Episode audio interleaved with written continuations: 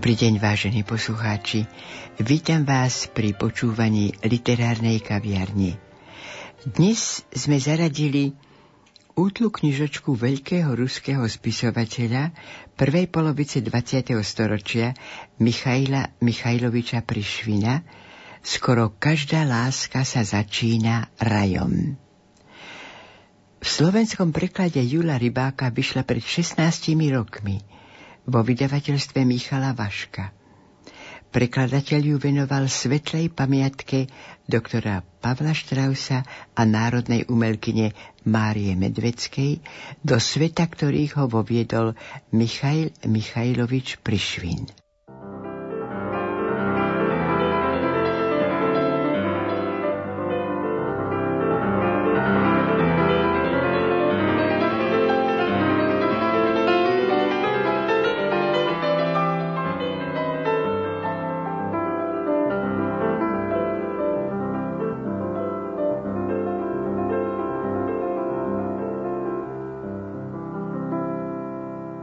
Skoro každá láska sa začína rajom.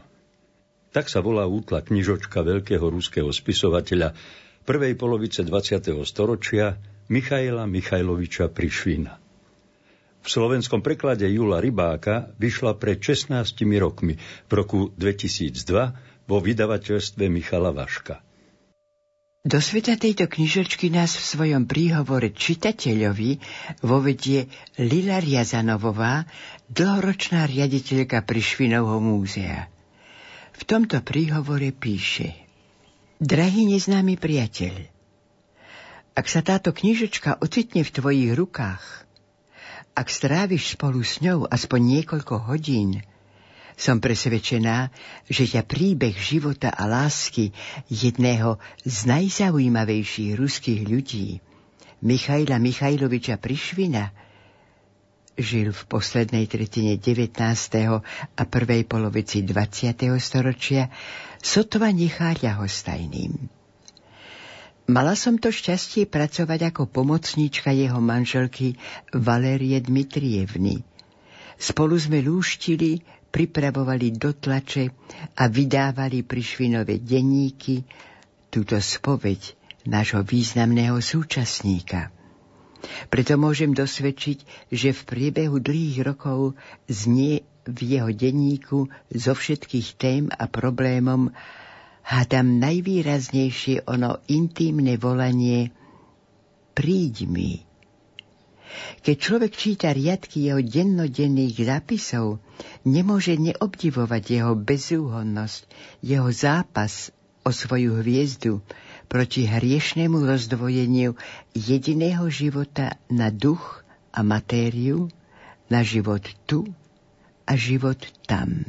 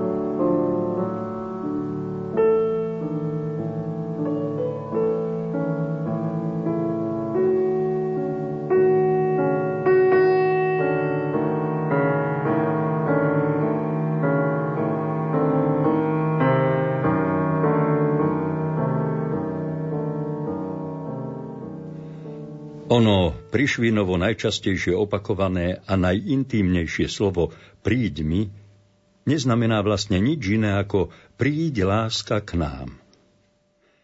A to už nie je prišvin, ale dnešný človek volá, vedome či podvedome tušiac, že nič iné nespasí tento svet.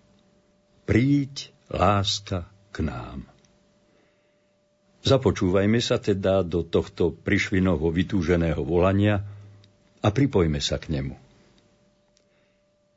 V tie dávne časy som o spisovateľstve ani nesníval Ale keď som sa šialene zalúbil, v tom citovom ošiali som sa raz kde si vo vlaku pokúsil zachytiť na papier postupne jednotlivé etapy mojej lásky.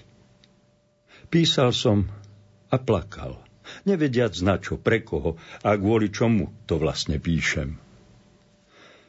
Bože môj. A keď sme sa pred piatimi rokmi zalúbili s Lalou, Nezachytával som, dotýkajúca dušou tajomstiev života, svojou sivou zarastenou rukou na papier to isté? Písal som intimné riadky o žene, ale čo si im chýbalo? Ona ma trošičku poopravila, len práve, že sa ich dotkla a zrazu tieto riadky zažiarili krásou. Práve to mi chýbalo po celý život, aby sa mojej poézie dotkla žena.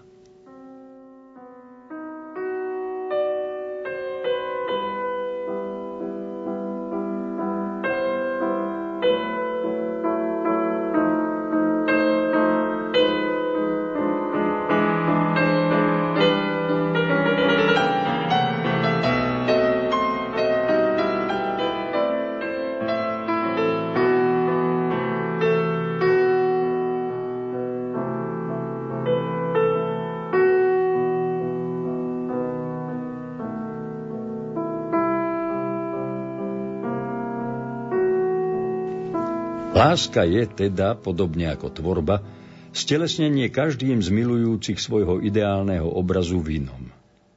Milujúci pod vplyvom iného, ako by našiel sám seba a obe tieto nájdené bytosti sa spoja v jediného človeka.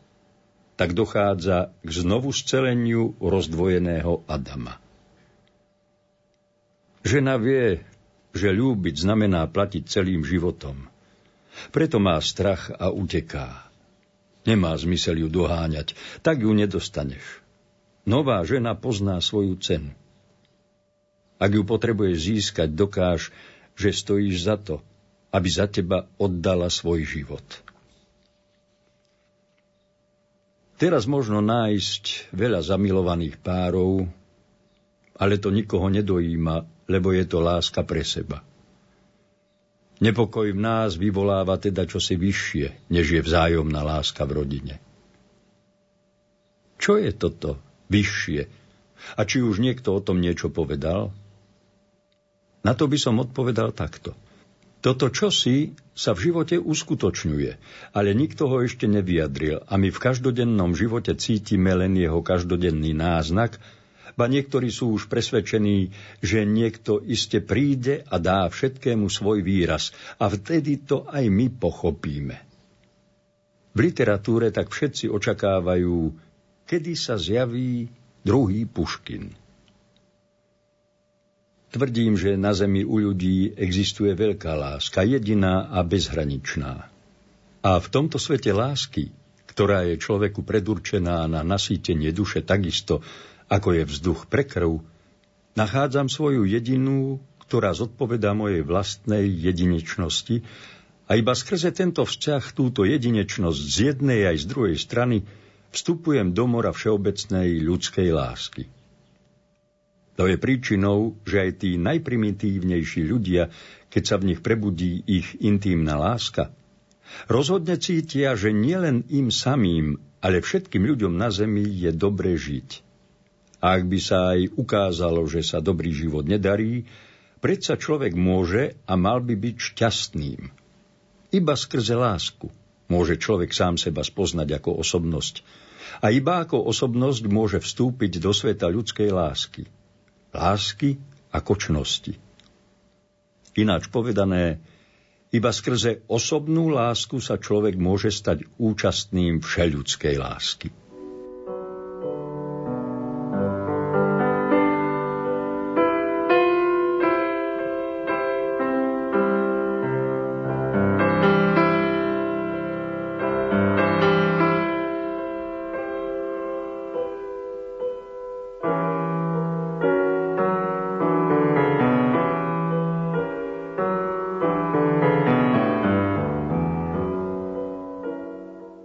Prišvinové slová skoro každá láska sa začína rajom, nás núkajú k pokračovaniu.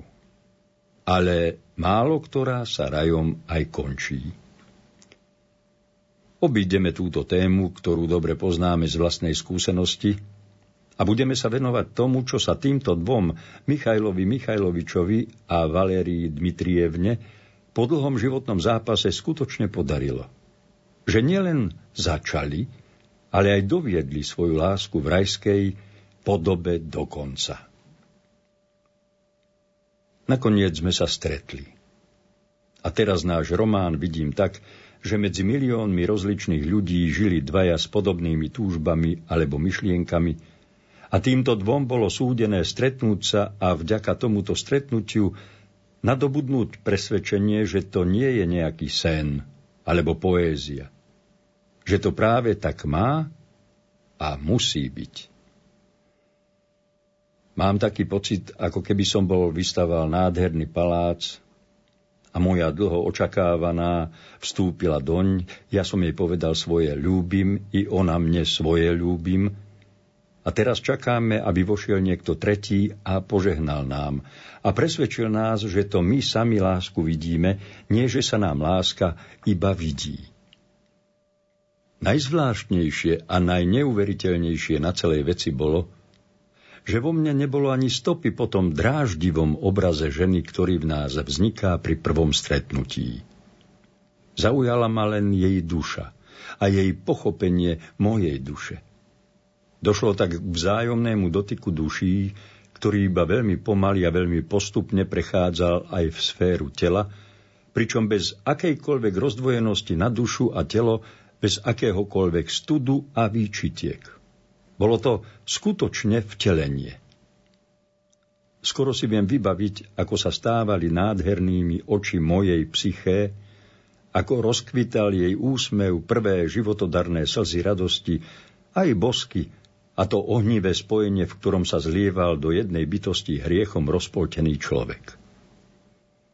Vtedy sa mi zdalo, ako by dávny boh, ktorý potrestal človeka vyhnaním z raja, znova prejavil svoju blahosklonnosť a do mojich rúk odovzdáva pokračovanie v dávnom stvorení sveta, ktoré bolo prerušené neuposlúchnutím zákazu.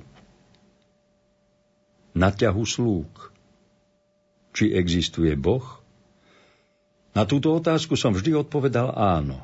V tom zmysle, že ak sú šance za a proti rovnaké, treba ich obracať v záujme toho, koho odsudzujú tak som vždy na túto neurčitú otázku, či je Boh, odpovedal áno, je.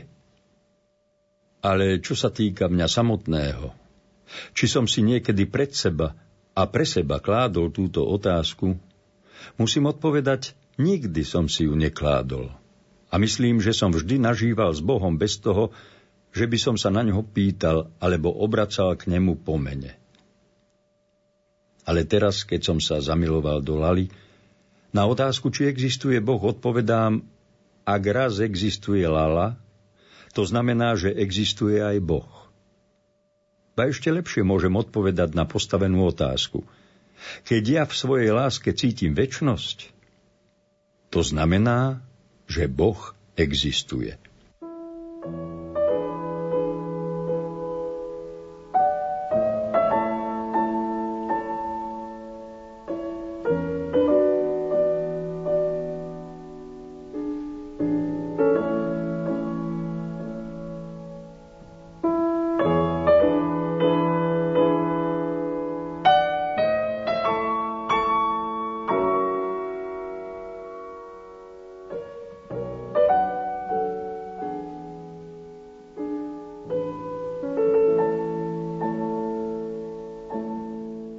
Prišvin hovorí, že skoro každá láska sa začína rajom.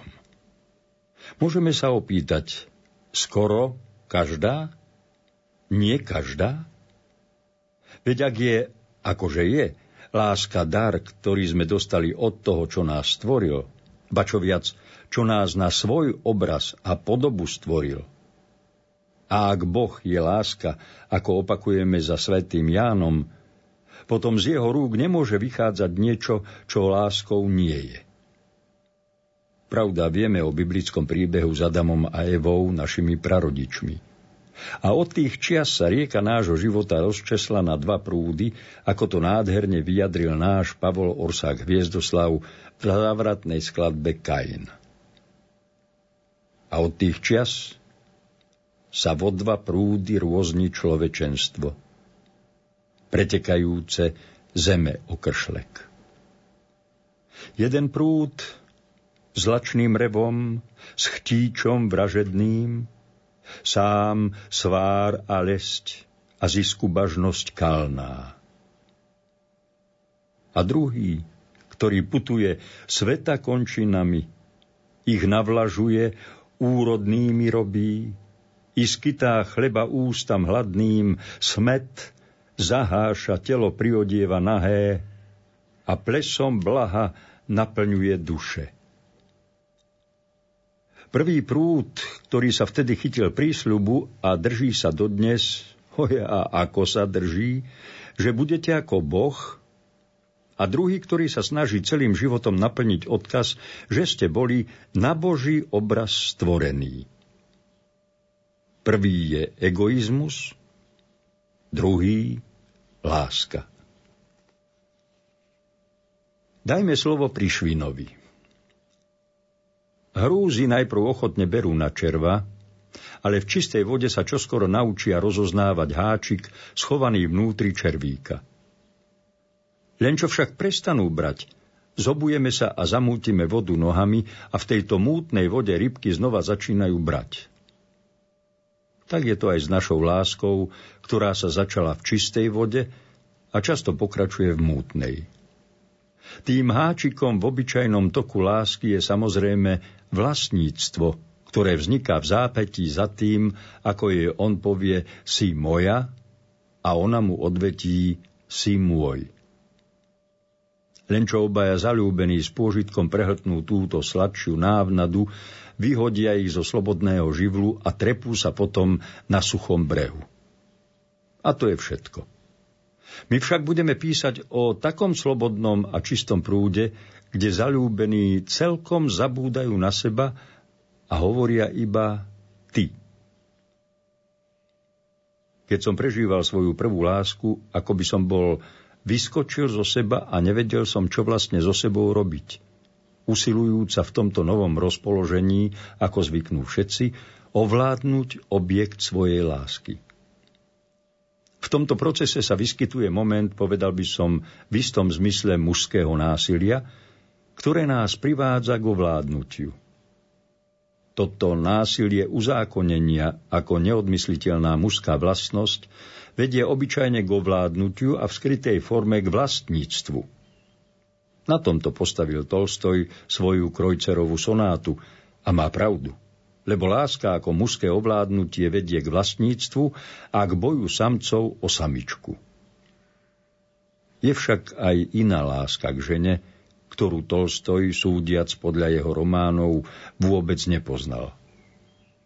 Pri tomto vzájomnom zblížení si mužské pohlavie uchováva všetku svoju mužskosť, silu, talent, tvorivosť, ale podriaduje ju čomu si vyššiemu, čo prebýva v srdci ženy, matky, nie jednoducho samičky.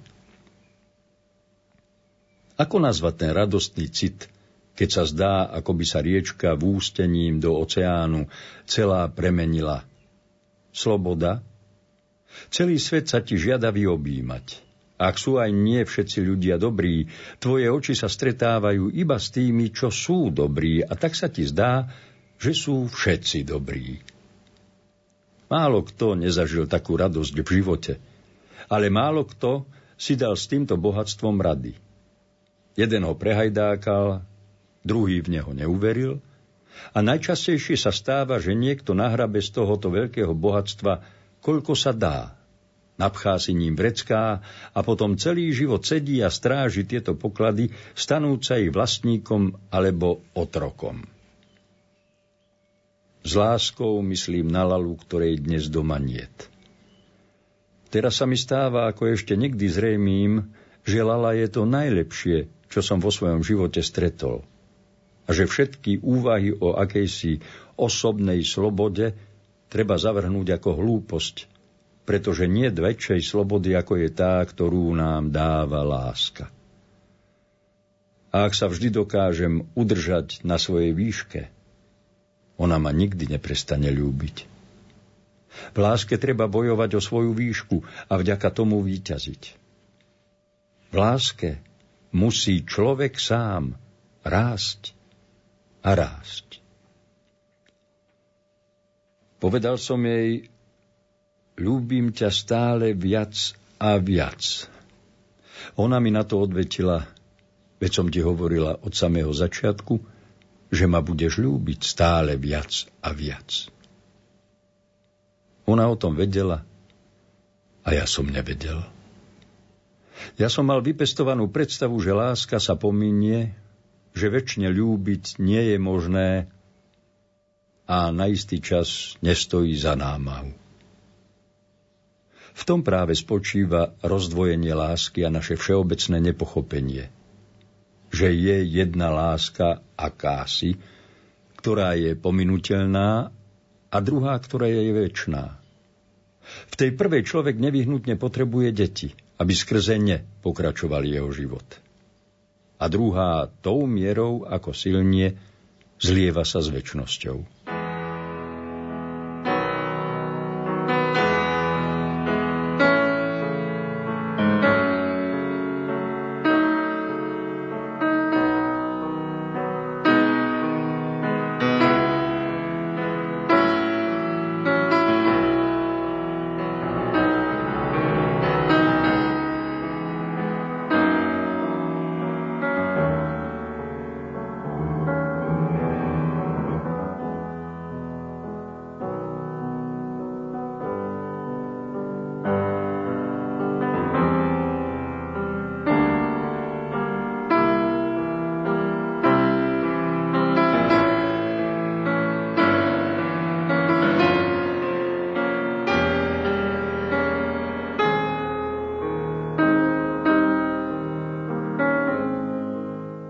Hviezdoslav spomínaný obraz dvoch prúdov človečenstva v svojom Kainovi končí slovami.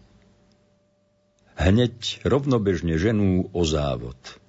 Hneď zblížia sa a zídu, zhacú, spriečia i potierajú v boji s dlhavom. No neresť, onen s jedopenou, s rikom, tým šelmi z hubca obdrží vždy vrch a na záver pripojí Hviezdoslav nádhernú víziu, ktorá je aj pre nás veľkou nádejou do budúcna. O, kedy tento dravý prúd opadne, pod ktorým slnkom vyschne, vyklie do dna. A kedy tam ten tichý, láskavý, na veľtok zmohutne sa roztočí po zemi, ľudstvo zlúči v rodinný kruh – bez falše protivne, zem oázou bez púšte spraví, rajom bez hriechu. Žijeme práve historickú epochu, keď stojíme na predele, keď sa rozhoduje o záchrane ľudstva i všetkého živého na zemi, alebo o záhube. Ako kardinál Sarach nazval svoju obdivuhodnú knihu, ktorá vyšla aj v slovenskom preklade Boh alebo nič, teda láska alebo nič.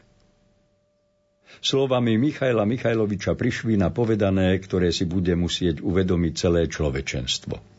Ľúbim, teda som. A my dodajme s kardinálom Sarahom, ak nebudeme ľúbiť, nebudeme. Prišvin. Koľko bolo za deň na nebi ťažkých modrých a tmavých dažďových oblakov. Koľko ráz začalo mrholiť a znova zažiarilo slnko. Ale hľa, čisté slnko zašlo za horizont. Všetko sa uspokojilo, všetko prešlo. Aj dážď, aj slnko, aj slzy a radosť babieho leta. Zostala mi však jedna radosť. Môj nahor stúpajúci chodník – a tam ďaleko na vrchu pri bráničke svojim svetlom žiariaci ker, ktorý je svedectvom o mojej milovanej. Keď stúpam zlatým chodníkom nahor k môjmu domu, uvažujem o slovách, ktoré si všetci vážia. Myslím, teda som. Komu sa to páči, nech si myslí a existuje, hovorím si. Ja si získam oveľa viac priateľov, ak poviem, ja mám milovaného druha. Ľúbim, teda som.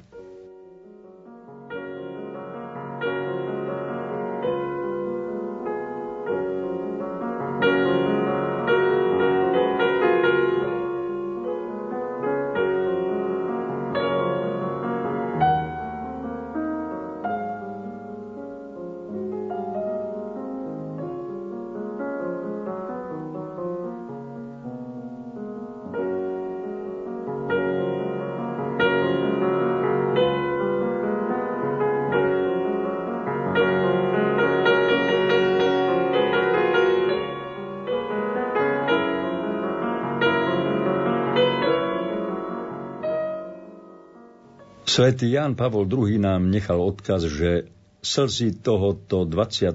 storočia pripravili pôdu pre novú jar ľudského ducha. A my dodáme, slnkom tejto novej jary ľudstva nemôže byť nič iné, iba láska. Prišvín končí svoju knižočku Skoro každá láska sa začína rajom prerozprávaním a preporodením známej Puškinovej rozprávky o rybárovi a rybke. Po tom všetkom, čo sme si povedali, sa nám tento príbeh nádherne ukáže ako obraz onoho historického zápasu egoizmu s láskou, ktorý Prišvin, na rozdiel od Hviezdoslava, ukončil nie porážkou, ale víťazstvom lásky. Príbeh sa začína Prišvinovým pozvaním svojho priateľa na ich sobáš, kde by im mal robiť svetka. Vypočujme si ho.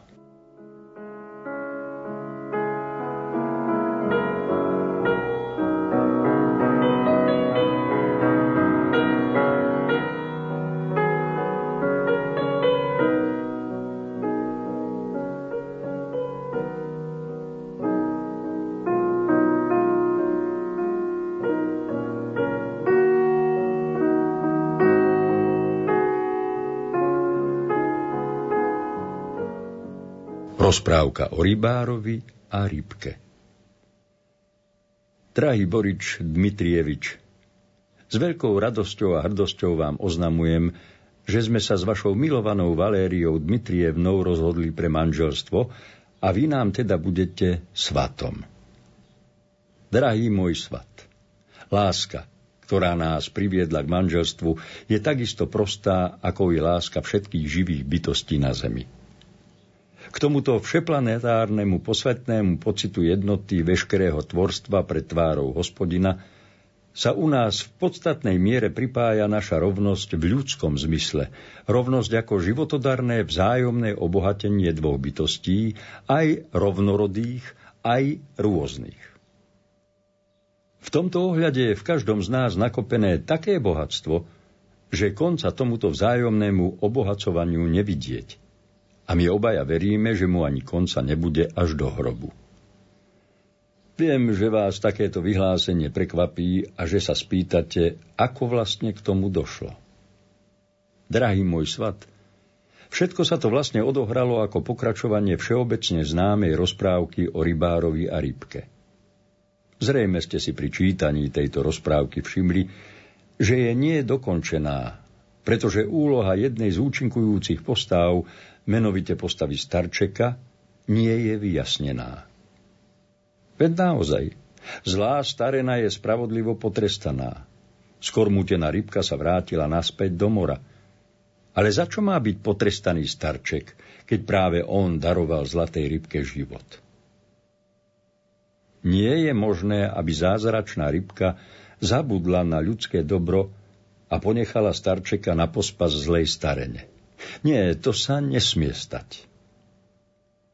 A tak sme sa my dvaja, rybka Lala a ja, Starček, rozhodli, že túto rozprávku dokončíme príkladom vlastného života. Potom, čo sa Starček vrátil od rybky domov a uvidel stáť ich pôvodnú chalupu s deravým korytom, pochopil, že mu starena nedá žiť a že ho znesie do hrobu. Zišlo mu však na myseľ, že má ešte pre každý prípad v Moskve byt v Lavrušinskej ulici. Rozbehol sa teda ta a z úšasom zistil, že ho starena predbehla a byt mu obsadila. Vtedy sa náš chudák bez krovu nad hlavou znova vrátil k modrému moru a vidí, ako skormútená zlatá rybka pri brehu roní slzy a tak narieká žalostí, že aj to zlato na nej celkom pohaslo a stmavelo. Ako by som sa nesúžovala, drahý môj, hovorí mu rybka, keď som pri potrestaní zlej stareny celkom pozabudla na môjho dlho očakávaného ženícha. Vznešená rybka, zvolal prekvapený starček. Ako by som sa ja, nehodný starec, mohol tebe rovnať. Ach, ty môj hlúpučký, vraví mu rybka. Vary by mohol nejaký starec napísať koreň života. Veď ty si nielen najmladším zo všetkých sovietských spisovateľov, ale aj jediným človekom na zemi, čo chápe jednotu posvetného života v laňke aj v človeku a nehambí sa o tom nahlas rozprávať. Teba si vyberám za svojho manžela a spolu objavíme nešťastnému ľudstvu tajomstvo väčšnej mladosti a krásy. Rybkine slova posmelí starčeka, vrátila sa mu radosť a povedal jej žartom. Ach, či je to dobré. Nám dvom sa nič nestane. Nech si len majú ten moskovský byt aj s tým parádnym lustrom, kvôli ktorému trpíme toľké príkoria odstarení. My dvaja postavíme továre na mydlo, dáme jej názov Tajomstvo väčšnej mladosti a krásy a vyumývame celé ľudstvo, aby boli všetci ľudia šťastní. Tak nadobudol starček vďaka zlatej rybke znova dar radovať sa a za ním sa mu odhaľovali nové dary, kým nakoniec rybka nepovedala. No, to už hádam stačí. My sme si teraz rovní a ľúbiť môže iba rovný rovného. V tej chvíli sa zázračná rybka premenila na ženu, celú predchnutú všeobsiahlou túžbou po tvorbe života, po spájaní rozdrobených elementov Zeme do takej istej jednoty, v akú sú spojené kvapky vody v jej rodnom živle v oceáne. Nuž, takto sa teda zázračne, skutočne ako v rozprávke, uskutočnil náš nádherný manželský zväzok. 12. apríla Michail Prišvin prišiel so svojím polovníckým autom na jeden dvor, vybral z auta malorážnu pušku, ťažké gumené americké čižmy a vyviedol si s puškou na pleci a v gumených čižmách z domu zlatú rybku. Zaviezol ju do lesného domčeka a tam za zurčania jarných potokov slávia posvetné dni neodetej jary.